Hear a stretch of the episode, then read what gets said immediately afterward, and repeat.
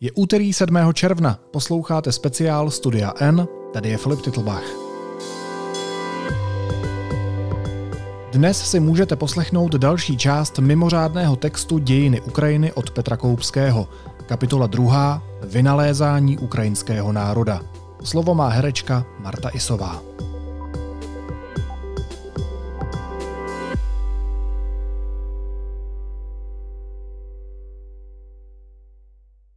Kapitola druhá. Vynalézání ukrajinského národa. Jihovýchodní hranice polsko-litevského státu nebyla pevně vymezená, protože tam řeč pospolitá sousedila s prázdnotou, s neosídlenou travnatou rovinou, po které byste mohli dojít až do Číny, odkud kdysi přišli mongolové. Step lákala k osidlování, jako moře láká k rybolovu. Půda nic nestála a přitom byla té nejlepší kvality. Jenže stejně jako širé moře, i step byla nebezpečná. Hrozily tam útoky nájezdníků, hlavně krymských Tatarů, kteří olupovali pocestné a brali zajatce. Ty pak prodávali do otroctví. Stát krymských Tatarů byl jedním ze tří dlouhodobých pozůstatků Zlaté hordy. Další dva tatarské chanáty vládly hlouběji v dnešním ruském vnitrozemí, v povolžských městech Kazaň a Astrachaň. Ta v polovině 16. století dobil Ivan Hrozný a podřídil je Rusku. Na Krymu se však Tataři udrželi jako vazalové otomanské říše. V této situaci se začala ve stepi formovat nová politická síla, která později značně přispěla k rozvratu polsko-litevského státu zevnitř. Kozáci. Zpočátku na to nevypadali. Byli to lidé, kteří odešli do stepy s touhy po volném životě, utekli před dluhy, vyhýbali se trestu za zločiny, pestrásně z buřičů, vyděděnců a svobodomyslných. Zvolili život v krajině, která neodpouštěla chyby a stali se její součástí. Chránili putující kupce nebo je olupovali, jak kdo a jak kdy. Lovili zvěř, plavili se po mohutném Dněpru, jejich vesnice se podobaly pevnostem. Řeč pospolitá v nich brzy našla užitek jako ve strážcích hranice, kterou navíc dovedli posouvat, rozšiřovat obyvatelné území a tím tvořit bohatství. Víc rolníků, víc vesnic, víc obilí, víc peněz pro šlechtu. Kozáci na oplátku dostali nejen peníze, ale i formálně stvrzená privilegia. Ze stepních tuláků a loupežníků se postupně stávali stepními pány. Zasedali v sejmu, jejich pevnosti zvenčí odstrašovali, zevnitř ohromovali bohatstvím. K nejslavnějším kozáckým sídlům patřila záporožská síč na Dněpru pod jeho peřejemi. Slovo síč je příbuzné se sekat. Pevnost byla chráněna hradbou z přisekaných kůlů. Pojem síč se později stal metaforou kozácké organizace a kozáctva jako celku. Někteří sformovali pluky, které se začlenily do polské armády. Jiní zůstali hlavně loupežníky a působili státu potíže. Například tím, že vyvolávali pohraniční konflikty s Tatary, které by bylo lépe nedráždit. Loajalita kozáků byla vždy nejistá, disciplína nevalná, ale síla čím dál tím větší. Jejich účast umožnila polské vojenské dobrodružství roku 1610, kdy se řeč pospolita pokusila využít politické krize v Rusku, vyvolané sporem o následnictví trůnu, a dobít Moskvu, což se skoro povedlo, ale ne tak docela jak to už z pokusy o dobití Moskvy bývá. Rovnováhu sil v regionu kozáci definitivně porušili loupeživými výlety do Istanbulu, hlavního města mocné říše otomanských Turků. Tím, vyvolali odvetný turecký nájezd do Polska, který pak sice pomohli zastavit, o to jasnější však bylo, že se celá řeč pospolitá stává jejich hračkou a rukojmím. Polská nobilita se začala postupně obracet proti kozákům.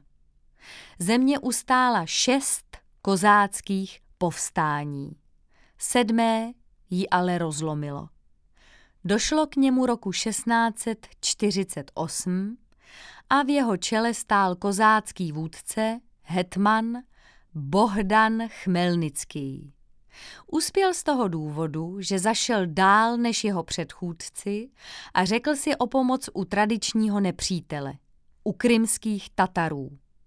S jejich významnou podporou po dva roky porážel Poláky v sérii bitev. Vyhnal je z většiny území dnešní Ukrajiny. Neměl ale v úmyslu řeč pospolitu úplně rozvrátit. S tatarskou pomocí bylo patrně v jeho silách dobít samotnou Varšavu. Nechtěl samostatnost, chtěl autonomii a tu získal. Na obou březích Dněpru od Kijeva až do širé stepy se táhla země pod jeho velením. První politický útvar, běžně nazývaný Ukrajinou. Známější je ale jako hetmanát, hetmanščina. Smlouva z Perejaslavy. Tataři, bez nichž by se Chmelnický k moci nedostal, se brzy stali jeho hlavním problémem. Nedali se ani ovládat, ani poslat zpátky domů. Hráli dvojí hru. Přikláněli se tu k Chmelnickému, tu k polskému králi ve snaze oslabit oba. Hetmanovi pokusy dohodnout se s tureckým sultánem byly neúspěšné. Ten měl jednak dost svých starostí ve Středomoří, jednak nechtěl zasahovat proti Tatarům, svým islámským souvěrcům. Věci spěly do bodu zvratu. 8. ledna 1654 ve svém sídle v Perejaslavi odpřisáhl hetman Chmelnický věrnost svému novému vládci. Ruskému caru Alexeji I. z rodu Romanovců. Příběhy dvou východoslovanských národů, rozdělených mongolským vpádem, se znovu propojily. To je ovšem dnešní pohled. Z tehdejšího hlediska šlo především o spojenectví dvou zemí sdílejících stejné náboženství – pravoslaví. Chtěl-li Chmelnický spojence stejné víry, jinam než do Moskvy se obrátit nemohl. Stejnou logikou se ostatně řídila třicetiletá válka, která právě skončila v Evropě. Národnostní a jazykové hledisko bylo druhořadé, pokud vůbec hrálo nějakou roli. Kozáci a Rusové mluvili natolik odlišnými jazyky, že se neobešli bez tlumočníků. K zábavnějším aspektům Perejaslavské smlouvy patří skutečnost, že se její text ztratil a to, co se za něj považuje, je prokazatelně pozdější ruské falzum, značně nevýhodnější pro kozáckou stranu. Méně zábavné je, že Chmelnický po celý zbytek svého života zemřel o tři roky později. Zřejmě věřil, že uzavřel spojeneckou dohodu, kdežto car ji od začátku chápal odlišně, jako jednostranou přísahu věrnosti a podřízenosti. Chmelnický viděl dvě smluvní strany. Ač zrádce Řeč Pospolity, byl součástí její politické kultury a uvažoval v pojmech tehdejší Evropy. Car Alexej naproti tomu uvažoval v pojmech síly, nikoli práva. Přijal hetmanát jako nový kus majetku, který bude ve vlastním zájmu chránit silou, aniž měl vůči němu nějaké závazky. Zpočátku nemuselo být jasné, jaký rozdíl v tom je, protože bezprostřední efekt byl ten, o který Chmelnickému šlo. Rusové zaútočili na Poláky. Válka trvala 13 let. V polských dějinách se jí říká potopa. Řeč pospolitá v ní navždy ztratila dvě velká území. Jednak okolí Smolenska, jednak celou levobřežní, východní Ukrajinu, včetně Kijeva. Zůstal jí pravobřežní Ukrajina a dnešní Bělorusko. Kozáci, kteří potopu přivolali, nezískali vůbec nic. Naopak. Válka rozdělila hetmanát v půli. Na pravém břehu Dněpru se znovu podřídil Polákům, na levém carovi. Poslední pokus o jejich sjednocení podnikl hetman Ivan Mazepa, který zradil cara Petra Velikého a nabídl spojenectví švédskému králi Karlu XII. Rusové drtivě porazili Švédy i s Mazepou roku 1709 v bitvě u Poltavy a Petr na Ukrajině upevnil centrální říšskou moc. Carevna Kateřina Veliká o půl století později definitivně zrušila kozácký stát ve státě, ne však kozáckou moc a vojenskou sílu. Tu využila a nasadila na nových horkých územích expandujícího impéria, počínaje Slobodskou Ukrajinou, území kolem Charkova, a konče Kubání, rozlehlou oblastí mezi Azovským mořem a Kavkazem. Součástí postupu na jih byla také anexe Krymu v roce 1783. První krok k nikdy neuskutečněnému, ale stále živému, ruskému snu o ovládnutí celého Černého moře, včetně dobytí Istanbulu a jeho zpětné proměny na pravoslavný Cařihrad. Pro všechna tato jižní území, včetně dnešního Donbasu, se v kateřininých dobách používal název Novorusko, Novorosia.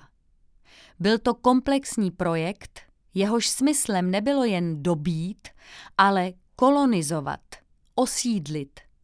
Za tím účelem bylo do celé oblasti přesídleno mnoho osadníků z centrálního Ruska. Ukrajinská a ruská populace se tam promísily v dosud nevýdané míře. Konec Polska Na západě mezitím řeč pospolita spěla ke svému zániku. Její vnitřní rozpory obratně využili vnější nepřátelé a doslova ji rozervali na kusy ve třech etapách známých jako trojí dělení Polska. Hranice na Dněpru zmizela, ruská moc nad Ukrajinou postoupila dál na západ až k řece Zbruč, za kterou začínala Halič, část někdejšího Polska uchvácená Habsburskou monarchií. Od roku 1793 se větší části Ukrajiny vládlo z Moskvy, menší z Vídně. Polsko se na mapu Evropy vrátilo poměrně brzy, hned po Napoleonově porážce, ale zmenšené k nepoznání a ne jako samostatná země. Získalo autonomii v rámci ruského impéria. Rakouská Halič v žádném případě nebyla čistě ukrajinská. Byla učiněným Babylonem, kde převládaly tři národnosti.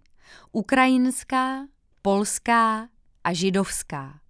Mluvilo se v ní ale mnoha dalšími jazyky, při nejmenším slovensky, maďarsky, romsky, rumunsky, rusky a litevsky. Levobřežní ruská Ukrajina byla národnostně jednodušší. Žili tam skoro výhradně Ukrajinci a Rusové. Pravobřežní byla promíchaná jen o něco méně než Halič. Na početném židovském osídlení, které silně dotvářelo charakter celé levobřežní Ukrajiny, se podílely dva faktory.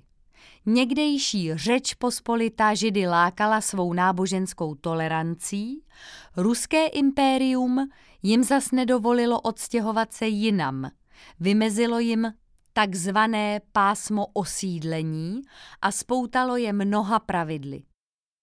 Jungmann, Erben a Mácha.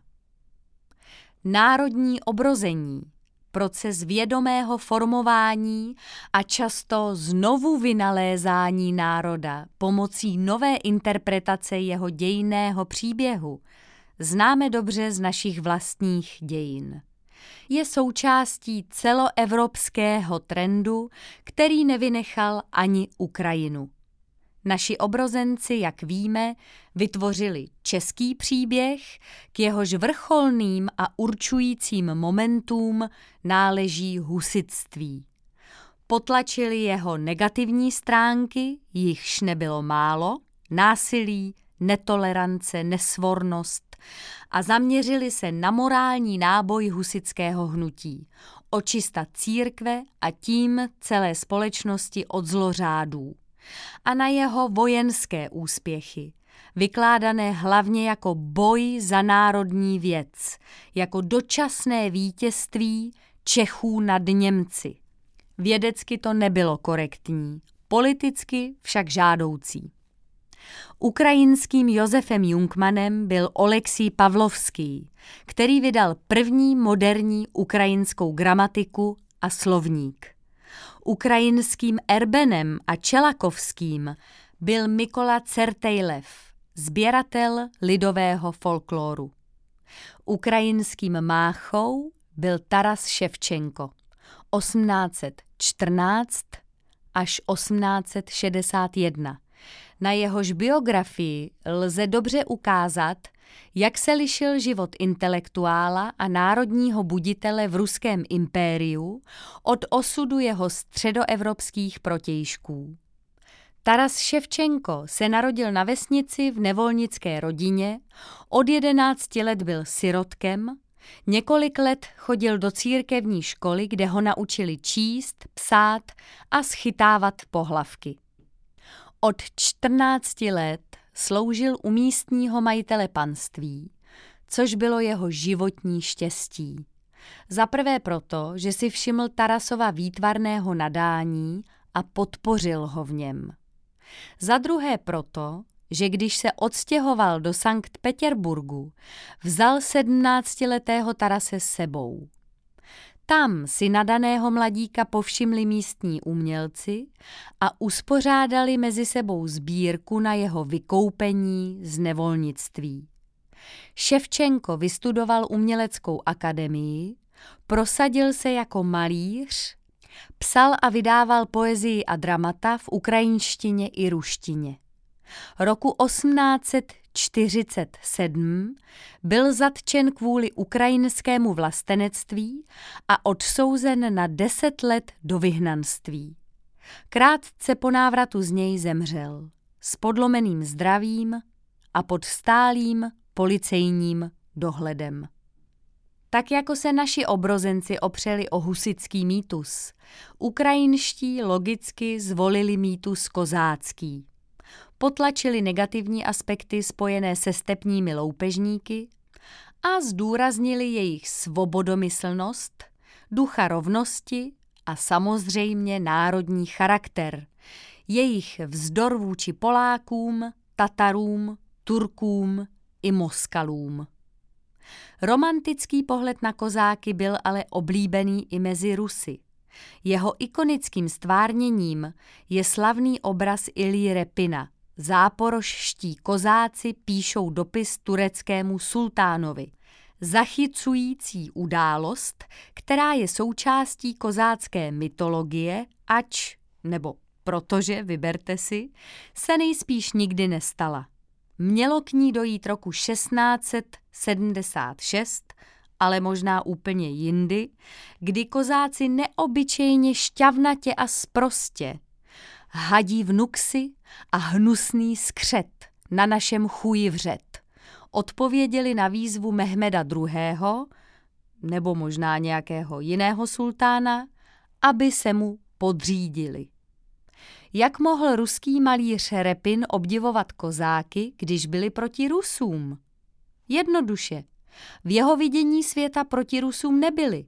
Ani nemohli být, protože sami přece byli Rusové. Malorus je přece Rus. Oficiální postoj ruské vládnoucí vrstvy byl následující. Existuje jen jeden ruský národ. Vnější síly počínaje Tatary a konče Poláky ho přechodně rozdělili na dva až tři, podle toho zda součástí úvahy byly také Bělorusové, ale teď, po porážce nepřátel, se mohou všichni Rusové zas sjednotit. Pokud tomu někdo brání, je agentem nepřítele. V 19. století už jen západního. Tataři zmizeli ze scény. Tato rétorika zesílila hlavně po potlačení polského povstání v roce 1830. Poláci se tehdy snažili získat na svou stranu ukrajinské rolníky, čímž celou úvahu potvrdili. Hle, proradní západní katolíci znovu rozvracejí jednotnou pravoslavnou Rus. Jednotná ovšem nebyla. Nebyla ani celá pravoslavná. Mezi Ukrajinci bylo a dosud je mnoho řeckých katolíků, jejichž liturgie je východní, ortodoxní, podřizují se však papežské autoritě a přiklánějí se ke katolíkům ve sporných otázkách dogmatu. Řecko-katolickou církev v podstatě vynalezla Řeč Pospolita jako náboženský kompromis pro své pravoslavné poddané, kterým záleželo na ikonách a chorálech, ale papež v dalekém Římě jim nepřekážel a problému filioké, což je ústřední bod dogmatického sporu mezi východním a západním křesťanstvím, nerozuměli ani zamák. Po polském povstání už carská moc nechtěla takové potenciální ohnisko odporu tolerovat. Na Ukrajině nastalo intenzivní obracení k pravoslaví a ruku v ruce s ním násilná rusifikace. Ukrajinské národní obrození se ocitlo ve faktické ilegalitě. Příslušnost k němu byla trestná, na což doplatil právě Ševčenko. Car Alexandr II. vydal roku 1876 zákaz vydávat knihy a časopisy v ukrajinštině a dovážet je ze zahraničí. Pobýval právě v lázních Ems v Německu, takže v ruské historii je tento zákaz zapsán jako emšské nařízení, emský ukaz. Autorem nařízení byl hrabě Piotr Valujev, který prohlásil, žádný maloruský jazyk nikdy neexistoval, neexistuje a existovat nemůže. CK Ukrajina Život na rakouské a ruské straně hranice se lišil v mnoha ohledech, nevždy snadno předvídatelných. Jeden byl ale dominantní. Rakousko, ač Čechy přezdívané žalář národů, vedlo tolerantnější národnostní politiku než Rusko. Rakouské úřady byly v tomto ohledu selektivní. S některými národy se zacházelo lépe, s jinými hůře. Ukrajinci, v rakouské Haliči často nazývaní Rusíny, patřili k těm preferovanějším. Ne proto, že by byli Vídni něčím zvlášť sympatičtí, ale proto, že stejně jako carské úřady na druhé straně hranice se i rakouské obávali národních aspirací Poláků. V ukrajinském národním hnutí viděli Rakušané protiváhu, která Polákům znemožní mít v Haliči příliš silné postavení, tedy rozděl a panuj. Rakousku se to vyplatilo v roce 1848, kdy ve Lvově vypukla polská revolta. Ukrajinci se k ní nepřidali, namísto toho ujistili Františka Josefa I. o své naprosté loajalitě a při té příležitosti požádali o větší ochranu před polským útlakem. Ta jim byla milostivě a ochotně přislíbena. Takové mocenské hry se ale nakonec vídeňské vládě vymkly z rukou. Po válce v Itálii a pruském vpádu stála monarchie na pokraji krachu, kterému zabránila jen tím, že poskytla rozsáhlé ústupky nejodbojnějšímu ze svých národů, Maďarům. Z Rakouska se stalo Rakousko-Uhersko.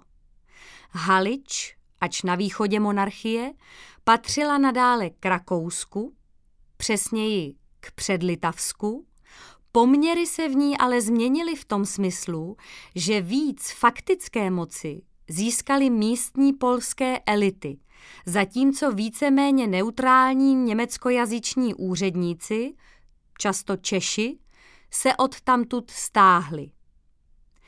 Ukrajinští vlastenci na obou stranách hranice dlouhodobě zvažovali tři možné budoucnosti svého národa, tři politické orientace.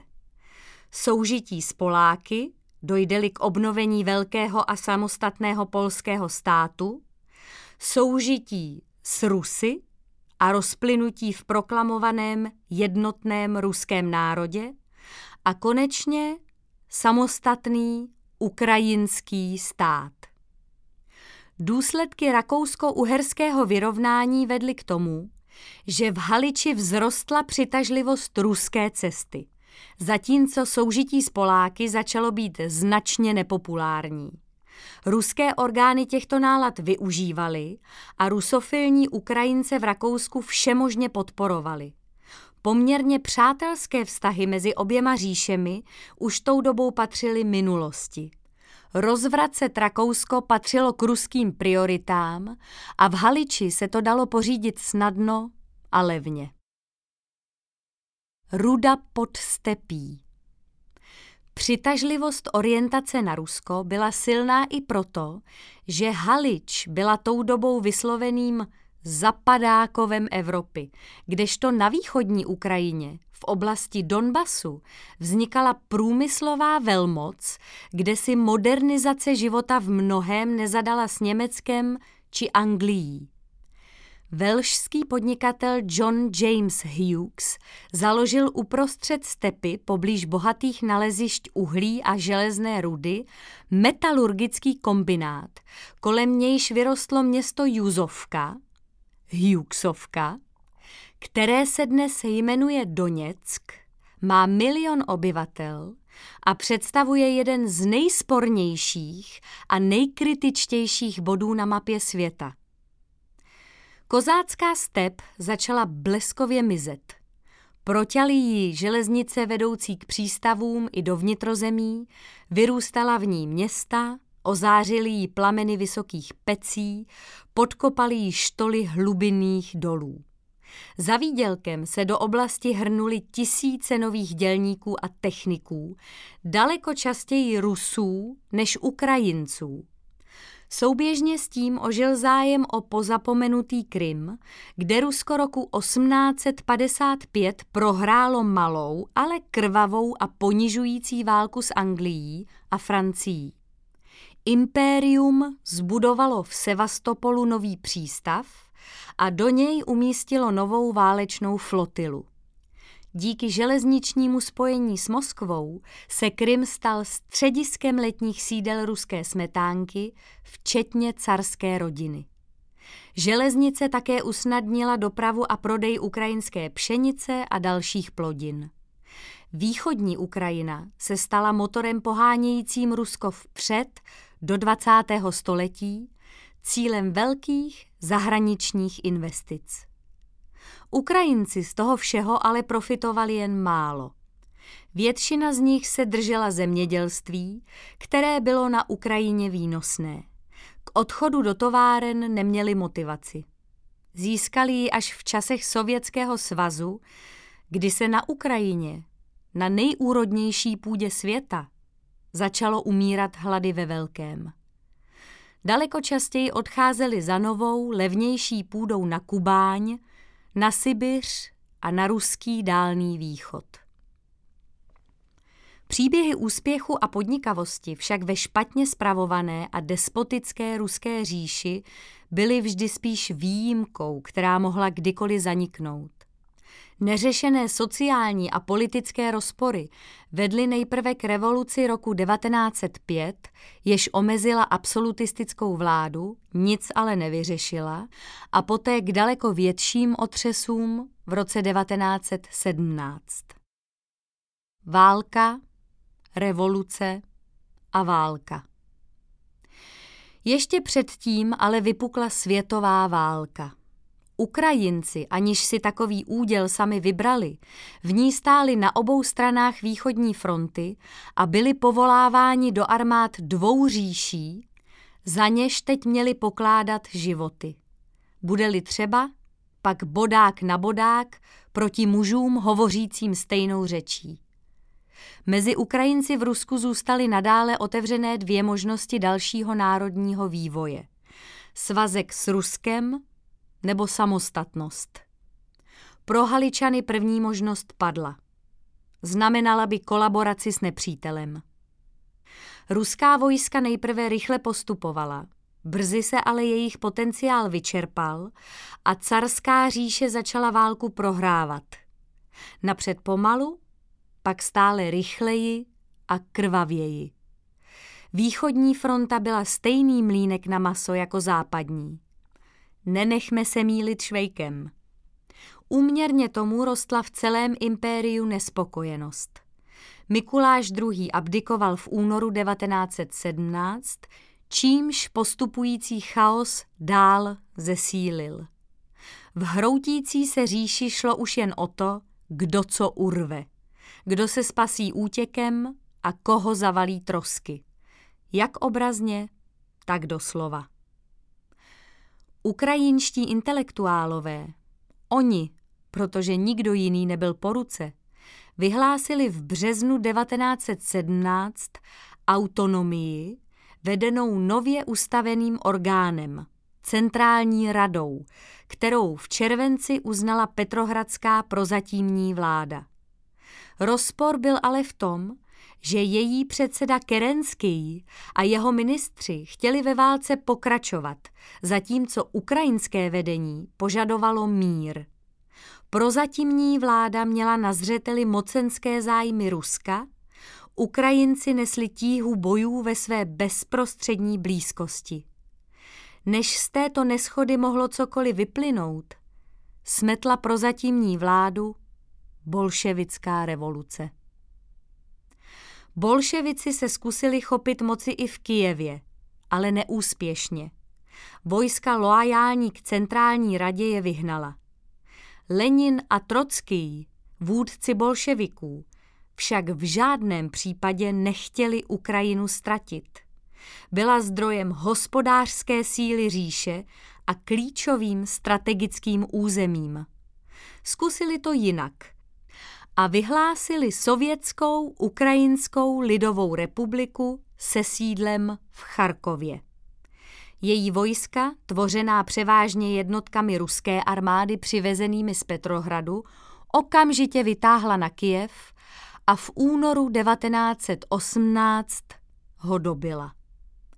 Centrální rada utekla do Žitomiru a poté vyslala delegaci do Brestu Litevského, kde mezi tím probíhala zdlouhavá mírová jednání mezi bolševickou vládou a ústředními mocnostmi, tedy Německem a Rakouskem. To byl nesmírně důležitý osudový krok. Ukončení války Němci podmiňovali zachováním územních zisků. Nejen proto, že je vybojovali vojensky, ale také z toho důvodu, že od Lenina očekávali vděčnost. Byla to německá vláda, kdo mu umožnil odejít ze švýcarského exilu do Ruska a vyvolat revoluci. Čekali tedy, že bude jejich loutkou. Lenin a Trocký ale hráli vlastní hru. Jednání protahovali ve víře, že mezi tím vypukne komunistická revoluce i v Německu. Německé delegaci v Brestu docházela trpělivost. Nabídku Ukrajinské centrální rady na separátní mír nadšeně uvítala. Německá a rakouská vojska vyhnala bolševiky z Ukrajiny. Brestlitevský mír s Ruskem podepsali Němci až den po obsazení Kijeva. Lenin svou hru o čas drtivě prohrál. Němci vrátili omezenou moc centrální radě, ale jen na několik týdnů. Poté v ní ztratili důvěru. Ukrajinu neobsadili proto, aby ji osvobodili, ale proto, aby v ní měli spolehlivou základnu, mimo jiné potravinovou, pro další válku. Centrální rada, orientovaná národně a socialisticky, většinu v ní měli eseři, sociální revolucionáři, levicoví konkurenti bolševiků, jim nevyhovovala. Na její místo proto dosadili generála Pavla Skoropatského, který zemi chvíli vládl v jejich zájmu jako loutkový diktátor s titulem hetmana. Válka však definitivně skončila v listopadu 1918. Rakouské a německé jednotky se začaly stahovat a bez jejich záštity skoropatského režim okamžitě padl. Vrátila se centrální rada a její Ukrajinská lidová republika. Na chvíli se zdálo, že šanci na vznik mají hned dva samostatné ukrajinské státy, pro něž by pak bylo logickým krokem spojit se v jeden. To se ale nestalo. V Haliči udrželi moc vojenskou silou Poláci, do někdejší ruské Ukrajiny znovu přišli bolševici, tentokrát nejen s byčem, ale i s cukrem v podobě národní a jazykové autonomie pod ústřední sovětskou mocí. V tomto rozložení sil začala poslední část bojů o nové uspořádání regionu. Polský maršál Josef Piłsudský v dubnu 1920 vytáhl na Ukrajinu jednak kvůli územním ziskům, jednak v naději, že tam pomůže založit kozácký stát, který by plnil úlohu nárazníku mezi Polskem a Ruskem. Své služby a zbytky armády mu nabídl Simon Petljura, který vedl ozbrojené síly centrální rady, již rozehnané bolševiky. Z vlasteneckého hlediska to bylo krajně problematické spojenectví, protože Petliura slíbil Polákům Halič, tedy kus Ukrajiny, výměnou za to, že mu dopomohou k vládě v její východní části. Tento handl zůstal v oblasti teorie, zmařil ho postup bolševické rudé armády, když ale vyšel najevo, dál prohloubil nedůvěru mezi Haličany a východními Ukrajinci. Průběh polsko-ruské hranice stanovila mírová konference roku 1919 jako takzvanou Kerznovu linii. George Curzon byl britský ministr zahraničí, ale jeho jméno nese tato konstrukce spíš náhodou, sám se na ní nijak nepodílel. Zhruba odpovídá dnešní východní hranici Polska kromě její severní části u Białystoku, kde Polsko sahá oproti tehdejšímu návrhu trochu dál na východ. Kerznovu linii však nepřijali napřed Rusové, když rudá armáda úspěšně postupovala k Varšavě a po obratu ve válce zázraku na Vysle jí zas ignorovali Poláci, když hnali Rusy na východ. Kerznova linie by byla víceméně oddělila Poláky od Ukrajinců. To se ale nestalo. Polákům zůstali Halič a Volině zhruba v rozsahu někdejších rakouských provincií, včetně velkoměsta Lvov. Největší část Ukrajiny připadla Sovětskému svazu. Malé kousky území obydlených Ukrajinci se ocitly v Československu, Maďarsku a Rumunsku. Sen o samostatné Ukrajině zůstal snem. Zmařili ho dílem mocní sousedi, dílem neobratnost a nesvornost ukrajinských politiků. Politická mapa Evropy se od předválečného stavu lišila k nepoznání. Překreslila ji jednak ruská revoluce, jednak Versajská mírová konference. Uspokojili se tak ambice mnoha národů, včetně Čechů a Slováků. Zároveň vznikly nové spory a křivdy, jež měly brzy vést k další válečné katastrofě. Na Ukrajině, na což se při pohledu ze střední Evropy snadno zapomene, nešlo jen o politické ambice, o neuspokojenou touhu po samostatnosti, po sjednocení národa rozděleného mezi více států a společenských systémů. Ještě palčivější byla bezprostřední zkáza, kterou způsobila napřed světová válka a pak boje mezi rudými a bílými, Rusy a Poláky, mezi nejrůznějšími místními vojevůdci a atamany. Jedni jako druzí zabíjeli, kradli, plenili, znásilňovali, vypalovali, aniž příliš rozlišovali, ke které bojující straně a jakým jazykem se hlásí místní obyvatelé. Obzvlášť brutálního zacházení se dostalo stále ještě početným místním židům. Politika na Ukrajině se nedělala v diplomatických saloncích, redakcích novin či ve stranických sekretariátech. Dělala se na poli, za vesnicí, bajonetem.